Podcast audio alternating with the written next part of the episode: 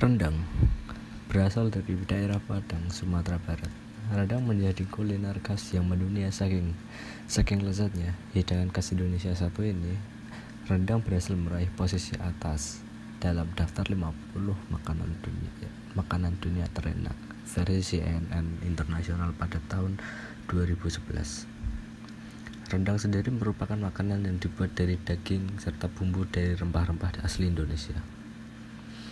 Proses memasak rendang memakan waktu yang lama, butuh waktu beberapa jam dengan proses memanaskan berulang kali menggunakan santan kelapa untuk menghasilkan tekstur daging empuk dan warna hitam pekat ciri khas hidangan Indonesia.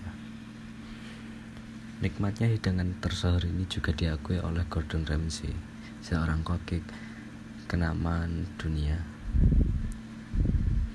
Terima kasih.